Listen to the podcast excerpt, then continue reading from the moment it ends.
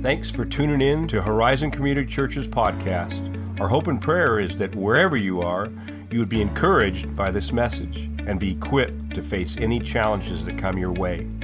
More information about Horizon can be found at www.horizonweb.org. In 1975, the new Library of Congress librarian David Boorstin found in a vault a box that was labeled Abraham Lincoln contents the night he was murdered. And as he opened the box, he found many things. He found a coin purse that had a $5 Confederate bill inside of it. Many, a couple other things, a boy's pocket knife. But in his wallet was found two pieces of newspaper print, both of which talked about his accomplishments as the President of the United States. One in particular was from John Bright, British House of Commons speech, that said, one of the greatest men of all time.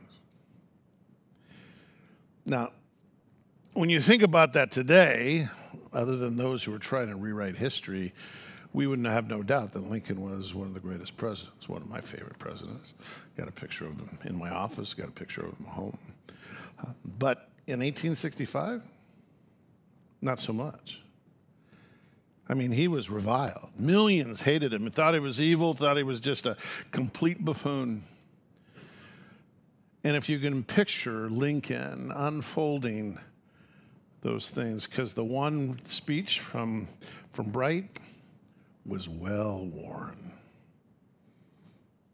And I don't know if you've been in a place that you have to go back and remember, kind of like you're good enough, you're smart enough, and gosh darn it, people like you. Especially when you're in leadership positions.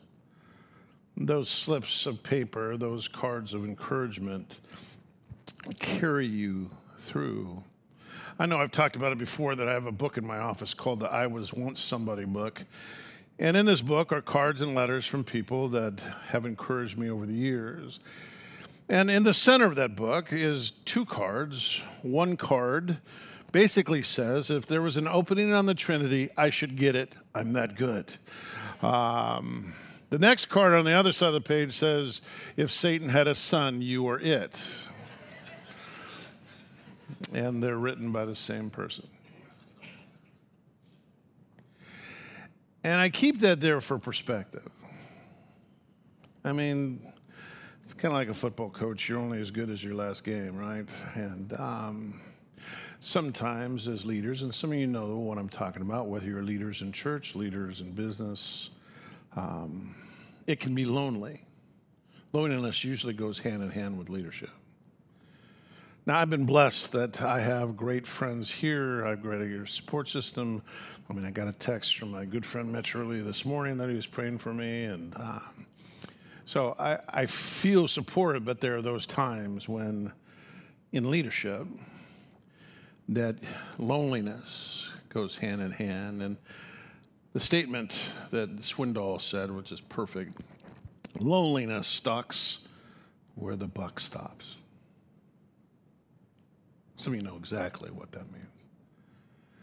That in leadership positions, a lot of times you can't say what's really going on. You have information that is confidential, but you've had to be, make decisions that no one knows that information. There are times when a very loud minority drowns out the silent majority.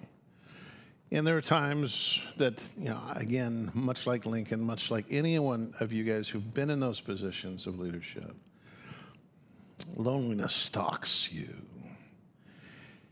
And I think as we finish, we're finishing Second Timothy today, there's a sense of that with Paul as he comes down to the end of all things.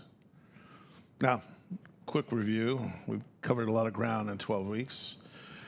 Hold it high, guard it well, pass it on. And again, this is part of the, even today's talk again. We talked about gifts are not automatic. You got to fan that. If you don't fan it, it's not going to flame. You can't live a committed life without it costing you something. You have to pay a price, which Paul ultimately will pay. Talked about courage is impossible um, without a strong biblical conviction. God desires not to make you comfortable. He wants you to grow up. He wants you to be holy. That's his desire. God desires uh, that for us to understand that this mission that we're on is unstoppable. Stephen talked about does your lifestyle consistently reflect the character of God, or are you just a visitor of God's pleasure? Mission possible, Dinesh brought the word. We said, You have been called, commissioned, and will be held accountable. So hold the truth high, guard the truth from lies, and pass it on. And last week, the good fight I have fought, the course I have finished, the faith I've kept. And the question I want to pose, and we'll re ask this at the end, the challenge will be if you knew you had a short time to live, what would you want to say? I mean, if the doctors told you, which doctors who give you a date I think are stupid, but like they're God or anything, that's in God's hands. But if you knew you had a short time, what would you write down? What would you want to say to those around you? And that's the conclusion that we're finding as Paul brings us to an end in 2 Timothy. So if you have your Bible smartphone devices, 2 Timothy chapter 4, starting in verse 9, we're going to finish this up today. He writes to Timothy, Do your best to come to me quickly. For Demas, because he loved this world, has deserted me and has gone to Thessalonica. Crescens has gone to Galatia and Titus to Dalmatia. Only Luke is with me. Get Mark and bring him with you because he's helpful to me in my ministry. I sent Tychicus to Ephesus.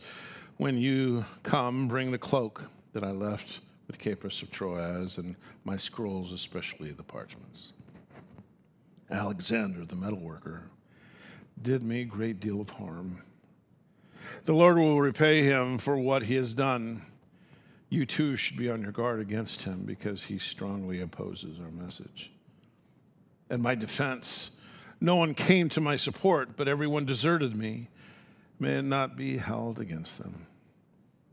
But the Lord stood at my side and gave me strength so that through the message might be fully proclaimed and all the Gentiles might hear it. And I was delivered from the lion's mouth. The Lord will rescue me from every evil attack and will bring me safely to his heavenly kingdom. To him be glory forever and ever. Amen. Greet Priscilla and Aquila and the household of Onesimus. Erastus stayed in Corinth, and I said, and I left Trophimus to, to, to sick in Miletus. Do your best to get here before winter. Eubulus greets you, and so does Pudens, Linus, and Claudia, and all the brothers and sisters. The Lord be with your spirit. Grace be to you. Again, we have to picture Paul in this cold cell, chained with other condemned men thinking that probably his bones were aching. Some of you know exactly what that is. You can tell, well, it's going to be a rainy day. My knee's hurting today. Uh, I mean, all those wounds, all those things that he had gone through. And he begins to reflect in what does he want to tell P- Timothy at the end. And so he says two painful memories he's going to talk about, and then a lot of faithful friends. Because, guys, ministry is networking. I know, and you guys know, you can't do ministry by yourself. How many volunteers is needed for Night to Shine? Just a couple, just a couple hundred. I mean, it's a network of people. I mean, people that didn't even know they were working on the same project because some are doing hair and makeup, some are doing this, some are doing this, making dresses that aren't going to be there. I mean, it's just a network, a massive network of people. And Paul uses a, this is his network that he can't do ministry on his own. And so this end here is not like a PS, by the way. This is ordained by God to realize there are a lot of people involved in ministry. And uh, many of these names here We have no clue who they are. I mean, church history doesn't remember them. I guarantee you, Timothy knew exactly who these people were as he went through the list. Verse 9 says, Do your best to come to me quickly. Later on in this place, he says, Come before winter. Because if you didn't get out before winter, you weren't coming. I mean, boats were docked. It was too treacherous out in the Med, Mediterranean to, to go. And so, come quickly. This, this has the idea of haste. Get here at top speed because I don't have much time left. And then he begins to reflect. Verse 10 says, For Demas, because he loved this world, has deserted me and has gone to Thessalonica. Now, he's named Demas. Now, for eternity, for 2,000 years, Demas, I have never met a Demas, let alone, I mean, because he was the one who left, he deserted. He was a close associate to Paul. He had poured himself into him. He's mentioned several times in Colossians, Philemon, and Acts. And so Paul had faithfully poured into Demas. But something happened where all of a sudden, when he says, but he loved this world, which is not a positive love. I know we are supposed to, Jesus loved the world. That's not what he's talking about here. He got caught up into the world system again. This is how John writes, 1 John 2 15, 17. Do not love the world or anything in the world. If anyone loves the world, the love of the Father is not in him. For everything in the world, the cravings of sinful man, the lust of the eyes, and the boasting of what he has and does, comes not from the Father, but from the world. The world and its desires pass, will pass away, but the man who does the will of God will live forever. Demas sought after the world. He sought after the power, the status, the possessions, the pleasures, the money. That had, was a draw on him. This world represents the system of Satan. It's his world and how he has lined things up. Represents how people make decisions, and it's based on the world's way of thinking, not God's way of thinking. Jesus alluded to this in the parable of the the seeds, where the seeds land on different soil.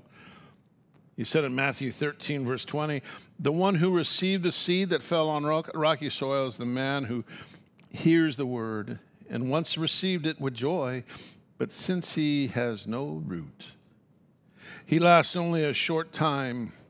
When trouble or persecution comes because of the word, he quickly falls away. Guys, that is why it's so important discipleship. That is why it's so important. You make a commitment to Christ. We need to get we want to get you plugged in. We need to help you grow because if you're just going off that first joy, yeah, I'm Chris on this, and you have no root, when things get difficult, and they will get difficult, you will quickly fall away. And that's what Demas did. His cowardice was greater than his commitment. And this word deserted literally means utterly abandoned, leave someone helpless in a dire situation. And I get it. Uh, I've been in ministry too long to. I mean, there's been great successes, but there have been great failures where I've poured myself into people that have chosen to go back, that have chosen to depart from the faith. And I'm telling you, um, that is a difficult thing to take. Some of you know exactly what I mean. Some of you have kids. You've poured inside your kids, and your kids have gone the other direction. And it just rips you apart inside. That's what Paul is when he's talking about Demas. He deserted me. He was a fair weather disciple. But he's thankful at the same time. He's thankful for those who did not desert him. Crescens here has gone to Galatia. We don't know much about Crescens. Um, and it's funny, if you were to look at my notes, you would see that I've put in parentheses next to these names how to phonetically pronounce them. Um, so if I'm pausing a bit. I've got to read the my way of saying it that makes sense to me because I'd listen to it con- constantly to get these names kind of right in my, least my own layer. But Crescens was, we know nothing about him other than he was a dedicated leader, that he could be counted on. Titus, we know a little about because we have the book of Titus. Paul wrote a specific book to Titus that he was a leader within the church. He was a pastor. He was a true, as he talked about, he was a true child in the faith, according to Paul. Verse 11 talks about Luke is with me. Now, Luke has been a long time companion of Paul, thousands of miles on missionary journeys. Three times, though, he's only mentioned in the New Testament, even though he wrote, he's the only Gentile author. He wrote the Gospel of Luke and the book of Acts, which technically is one book that we've split out. He was a historian. He was a doctor. Even though they called him doctor physician, we never see him working on anybody. We don't know what kind of doctor he was, but he was known as a physician. He was Paul's friend. He was Paul's secretary, and he was a humble servant always seeking to serve Paul. When it says there in verse 11, get Mark and bring him with you because he's helpful to me in my ministry, that, that's a sermon unto itself. Mark was an early disciple. He was in Jerusalem, the first church of Jerusalem. And obviously, he had some leadership skills because they sent Mark to go with Paul and Barnabas on the first missionary journey. But something happened where Mark got scared and Mark deserted them and went back to Jerusalem. Paul does not put up with people that's not going to commit themselves. And so when Paul and Barnabas were about ready to go on a second missionary journey, Barnabas said, Let's, let's take Mark. And Paul says, No way. He deserted us once. I'm not taking that, that boy. I know he's your, and they were related, Barnabas and Mark. I know this is your, your nephew, but uh, cousin, I don't want him. He bailed on us once, he'll bail on us again. And to the point, they had such an argument that Paul and Barnabas split up. Paul took Silas, Barnabas took Mark. And we never see Paul and Barnabas together again. And that was all because of Mark. But something happened to Mark in those 20 years. Barnabas means son of encouragement.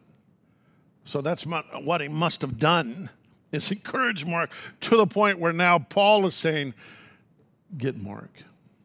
He's useful to ministry right now. Guys, Mark's usefulness testifies to forgiveness and redemption.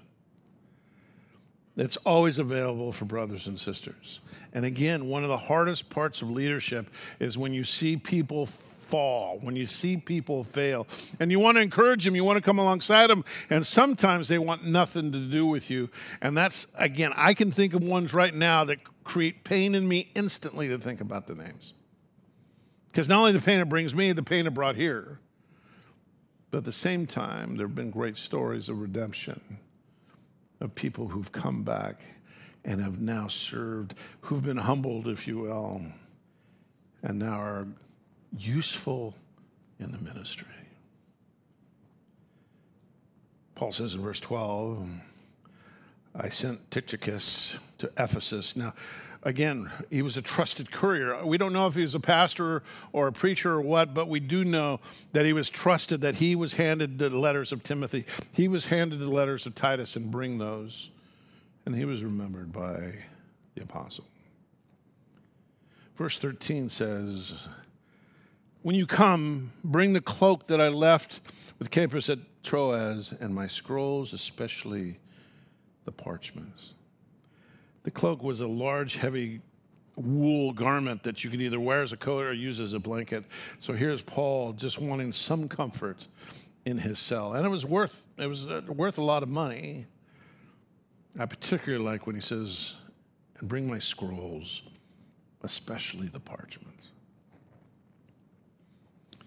Here's a guy in jail, knows this is the end, and he, it's not that, hey, can you bring a Time magazine? I need some reading material while I'm in jail. That's not what he's asking for.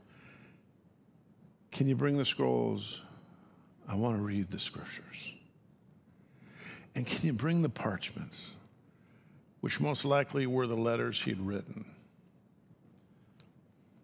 Paul knew he was going to go, and he still wanted to learn about God. I have a friend here at the church um,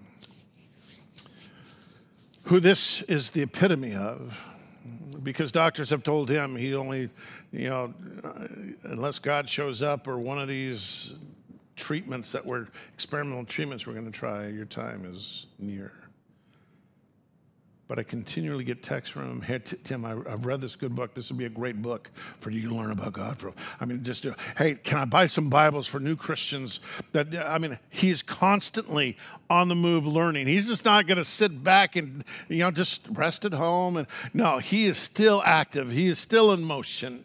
He's this verse I want to still learn about my master because I'll be maybe meeting him soon. 2 Timothy 4 14 says, Alexander the metalworker did me great deal of harm. The Lord will repay him for what he has done. Now, Alexander, that's why when my kids named uh, Bubba Alexander, they said, Were we going to redeem the name? Because Alexander is not a good name in the scriptures. Whether it was, I mean, Paul has run into many Alexanders, and this one, a coppersmith, a metal worker, has done him great harm.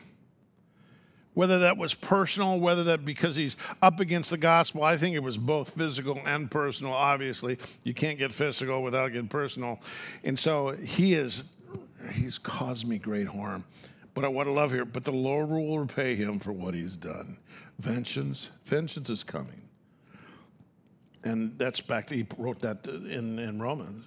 Let the Lord repay. He's better at it than you. I think I'm pretty good at re- re- repaying people for hurt me. I can think of some great things to do. Now, God's much better than that. And it's much fiercer than that. And he tells Timothy, You too should be on your guard against him because he strongly opposes our message more than an enemy of Paul, he was an enemy of the gospel, he was an enemy of God. And Paul had no problem calling him out. I mean, I, again, understand what the Christians were going through. Nero was on a campaign to destroy Christians. He set Rome, Rome on fire. He had to have a scapegoat. And so, if anything he can do to, to damage the Christians, and that's why the persecution, that's why they were taking people and sewing them up in the skins of animals and throwing them in the arena with wild dogs. That's why they were lighting Christians in his gardens to, to light the night for him. I mean, again, we, we are so far removed from that. We get mad that, you know, you know, my boss doesn't want me to wear a cross at work or something. I'm being persecuted. I'm not saying that's not, but hey, hello. And these what the, these Christians were facing. I mean, they were thrown in jail because they took communion because they believed it was cannibalistic, because you're eating the blood and body of Jesus Christ. And you're, you're an atheist because you don't swear to all the gods that the Roman Rome does, and you won't bow down to Caesar as the deity. And this is what Paul was in. Here's Nero. Paul lived in, under a regime in which truth had become irrelevant and logic had been conscripted to serve the emperor's whims. Sounds familiar today. You've got a governor of this state, you know his name, who puts a billboard out to come to our state for abortion and then puts, the, puts a Bible verse underneath it. You want to get me fired up? All right, what the hell? I mean, MacArthur says, Newsom, your soul is. I would have put it differently. He put it very nicely. How dare you? I mean, guys, all you have to do is look at the bills he's just signed of what he wants to do to kids inside the body and outside the body, the mutilation of both. That should raise the hair. That should make you speak out. I mean, some people, well, we don't want to get political. Guys, I don't be I'm not political. I'm moral. I will talk about things that the Bible talks about and call out people that need to be called out. That man, we need to pray for Newsom because I'm telling you right now, God is going to God is going to If he hasn't already begun, judgment's coming. Vengeance is his, guys. I'm just telling you that.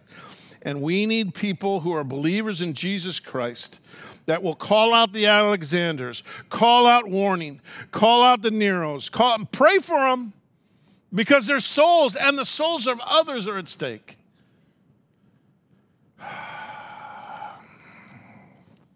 Rest. Let me, let me take a drink here for a minute. Now, some of you are pissed off. Sorry. Go to Mike at horizonweb.org. I'll throw him under the bus. Paul says in verse 16, and my first defense, no one came to my support, but everyone deserted me. May it not be held against them. Wow. I mean, the Roman court had two court systems. That's how it was. First, the, the first court would establish the charge, the second court would establish guilt or innocent. And no one was with him. Many commentators doubt that Luke was even not even there yet, because by all counts, Luke would have been standing next to him. But whoever stood next to Paul was sign and putting a sign around their neck. I'm next. And it says it don't let them be held against them. I, I would like to say that that's what I would want to write or pray. Wow. I mean, Stephen, as he's getting stoned, you know, praying for those who are stoning him. Jesus, you know, they don't know what they're doing. I look at it, they knew exactly what they're doing. And he's not doubt, he's not saying they're like Demas, because he would have said so if they were.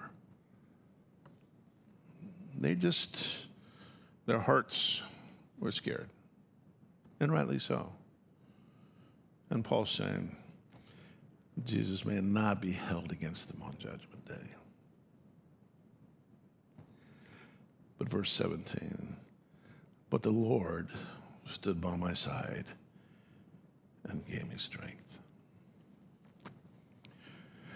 Now, some of you may read that, well, you know, of course the Lord's by our side. He says he's going to be there. I think he just looked over and saw the Lord Jesus standing there. Well, how can you say that? Because several other times he's done it. In Acts, as he stood before a, a, group of people and he shakes the dust off their off his clothes and say, "I'm going to the Gentiles," and the Lord went there that night and encouraged him. He's standing before the Sanhedrin and everybody wants a piece of him, but no, he, he says that night the Lord came to him and visited him. He's on a ship in a storm that's about to go down, and the Lord came to him and encouraged him the ship, you will not drown. I, I put this on, it'll be on the website under the notes for this sermon, but I wrote this. It's called Standing with Me, and I.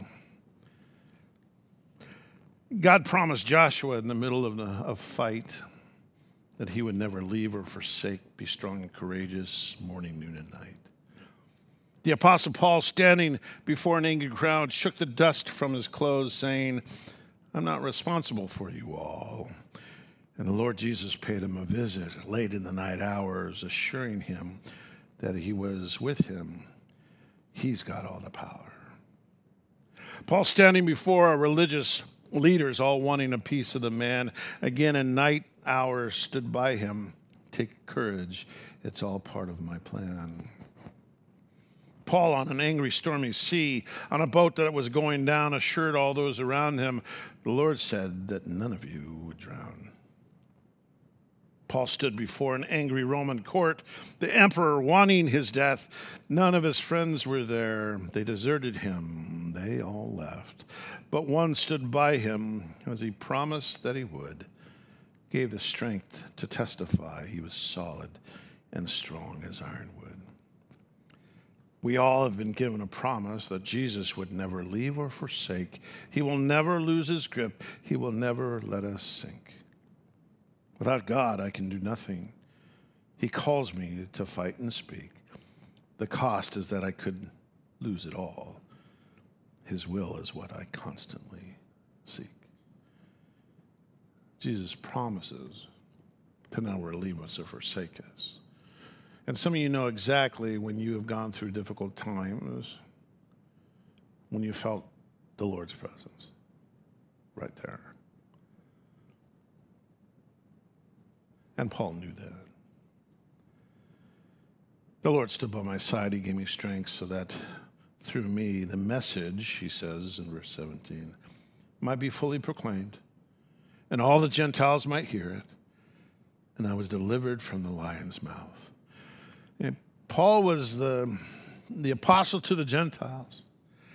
And now he's seen as he's in this Roman court that is going to pronounce his death that he had, this was an opportunity to accomplish what God had set forth in motion in the first place.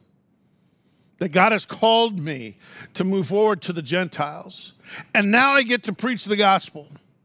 So not only am I fulfilling my calling, I get to do exactly what I've been called to do is preach. And most likely people say that Nero was there because Nero wanted to see Paul go down, that he was able to preach the gospel to the Gentiles, that they would all hear. And it says that I was delivered from the lion's mouth. Now, some say the lion's mouth, that's Nero, that he was called the lion. I don't believe that's what it is. I mean, there's a reference to, you know, the thing is Daniel in the lion's den. But there's one person in Scripture who's called a lion, and that's the devil himself. That he's a prowling lion, roaring, seeking someone to devour. And Paul says, The devil has no ultimate power. Only those who belong to Christ understand that. And the rescue when he says in verse 18, the Lord will rescue me from the evil attacks and will bring me safely to his heavenly kingdom. He's not telling rescued from prison. He's not saying rescued from all harm. And if you bought if you've heard a gospel that says, you know, God wants you healthy, wealthy, and wise, and your cars will always run, and your kids will always obey, and you'll always have all the money in the world, uh, that's not the gospel, guys. The gospel promises pain, suffering. Remember, if you desire to live a Christ like life, it's going to cost you. But the promise is that he will rescue me from the devil's hands. None of the devil's plans will succeed, and he will bring me to heaven safely. And I love this to him be glory forever and ever. Amen. And you think that would be the end of the letter because that's like a doxology where he's just given the praise. And that's the difference, guys. When a life is being lived and directed by the Holy Spirit, you can see all that's around you and go, to God be the glory. I may not understand it, but I know he's going to rescue me because he promised that, and I can hold to that promise. And someday he's going to take me to be with him. Greet Priscilla and Aquila and the household of Onesimus. Uh, I'll say that 10 different times, 10 different ways. Priscilla and Aquila were tent makers alongside their husband and wife team who were there for Paul. Erastus stayed in Corinth. I left Trophimus sick in Miletus. Do your best to get here before winter, Timothy. Eubulus greets you, and so does Pudens and Linus and Claudia and all the brothers and sisters. He just makes a list of all his network. And Timothy knew who all these people were. They're both men and women who all were connected in ministry to have the church go forward. And lastly, verse 22 says, The Lord be with your spirit. Grace be to you. Now it's interesting, the Lord be with your spirit, that your is, is singular. So he's saying that to Timothy. Timothy, the Lord be with your spirit. And then to the church, grace be with you, which Paul continually preached the role of grace. So he finishes here. And I want you to, to be encouraged, guys, because between Paul's writings, he lists about 100 different people in the Acts and his letters. 100 different people that he was connected to that made the church go forward. It was men and women. He named friends and he named enemies. faithful people, and those even deserted him, but over 100 people because the church cannot function without us all using our gifts and talents to move it forward. And Paul knew that. John Wesley said this He says, God buries his workmen, but his work goes on. Most of these people, we have not a clue who they were, but Paul did, Timothy did. They were necessary for the network. And for the most part, most of us in this room, if not all of us, people um, other than our families will remember who we are. Any, any note. But God does. And God notes your work to make the church move forward, his kingdom to go forward. God remembers that. Because he remembers the faithful. And this network, as Paul listed name after name, I'm going to a different place, I know, but these people will make the church continue. This church will continue past me and past the next guy and past the next guy, past you.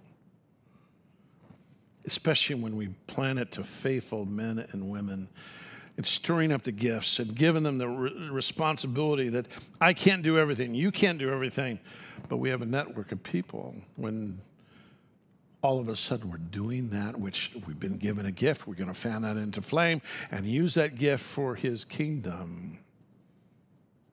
Let's be blessed. This is my challenge to you at the end of this message is um, back to that question. If you knew you had a short time to live, what would you want to say? And some of you have done this, and I've, it's not the first time I've talked about this. I mean, have you ever just wrote, wrote a letter to your family? Um, I remember David Murphy. We did his funeral last December. Died in his early 40s. But when I was meeting with the family, his bride said, We found letters that he'd written to all of us that we did not know he had written. I mean, how encouraging those words were to each one of the kids and to his bride. How powerful that was.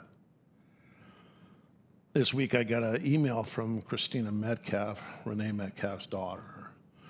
She attends uh, our Lodi campus um, with her husband, Stephen. And she shared a story how a certain individual had impacted her husband's life. This person was U.S. Marine Sergeant, uh, Staff Sergeant Daniel Clay, who was killed in Iraq in 2005, December 2005. Stephen Metcalf was there with him, serving in the Marines when that all happened. And when talking about the power of Daniel Clay that had on Stephen's life before and even after. matter of fact, when Stephen and Christina had a, a boy, they named him after Daniel Clay. But what most people don't know is Staff Sergeant Daniel Clay had written a letter. And, many people in battle, some of you who have been in service and know that, you've left a letter behind to be opened in case of your death. And Staff Sergeant had done that, given it to his father. And upon opening that, it was a letter that was addressed to mom, dad, brothers, sisters, his wife Lisa. And so he decided to write, dad decided to write to the president of the United States at the time, George Bush. And you can find these letters online, they're very powerful. But just telling him about his son and how much he loved his country and served his country. And he attached the letter, Daniel's last letter, to that.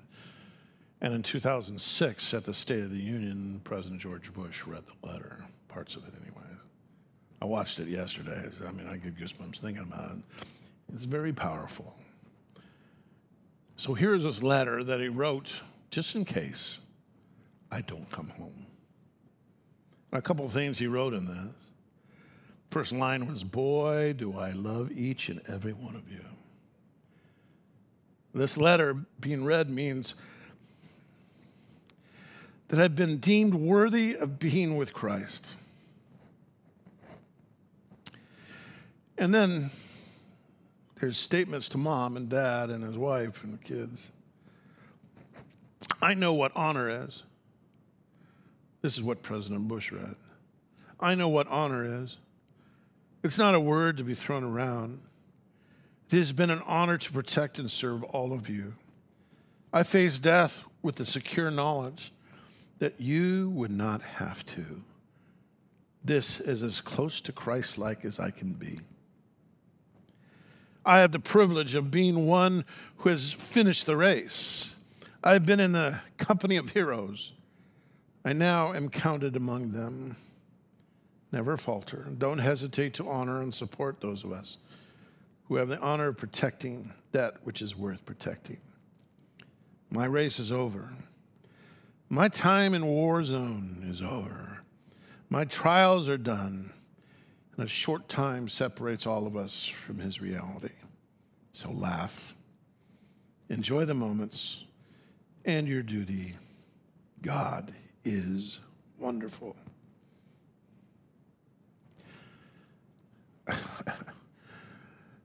the power of that to the mom and dad, the power of that to the kids, the power of that to his wife, the power of that being read before the state of the United States Congress. Uh, guys, you don't understand what those kind of words do. And as Paul's writing this, Timothy, dear Timothy, may God be with your spirit. We don't know if Timothy and Paul, uh, if Timothy ever got to Paul. We don't know. Um, I want to encourage you as part of an assignment is to take time to write a letter. Well, that's morbid to think about. No, it is not morbid. Because guess what? Let me, let me, this might be a surprise. Y'all gonna die. Okay, sooner or later, unless Jesus comes back, is write a letter. Get on your computer, start typing. And if you do write the letter, let the family know there's a letter. You've heard me say many times, I got a video on my computer. I update, I got to update it again. Got a new baby coming. Um, that's morbid. I think it's kind of hilarious. I'd, I'd, love to see the guy, you know, video of the guy. If you're watching this, I'm dead. Uh, but here's what I got to say. Do your family and friends a favor as a pastor who has to do services, that makes for a powerful service. It makes for a powerful service when I'm handed a Bible of the person who's passed and I look through it and I read what they've written inside of it. That these passages were influential. As a sat with a friend going through a difficult time. My Bible was there as we sat in the courtyard, and I was talking about journaling and writing in my Bible, and I showed him some pages in my Bible, he says, Wow, your kids are going to fight over this. Sit down and write something. It's not morbid. So, what would you say? Now, you're going to make me have to update it.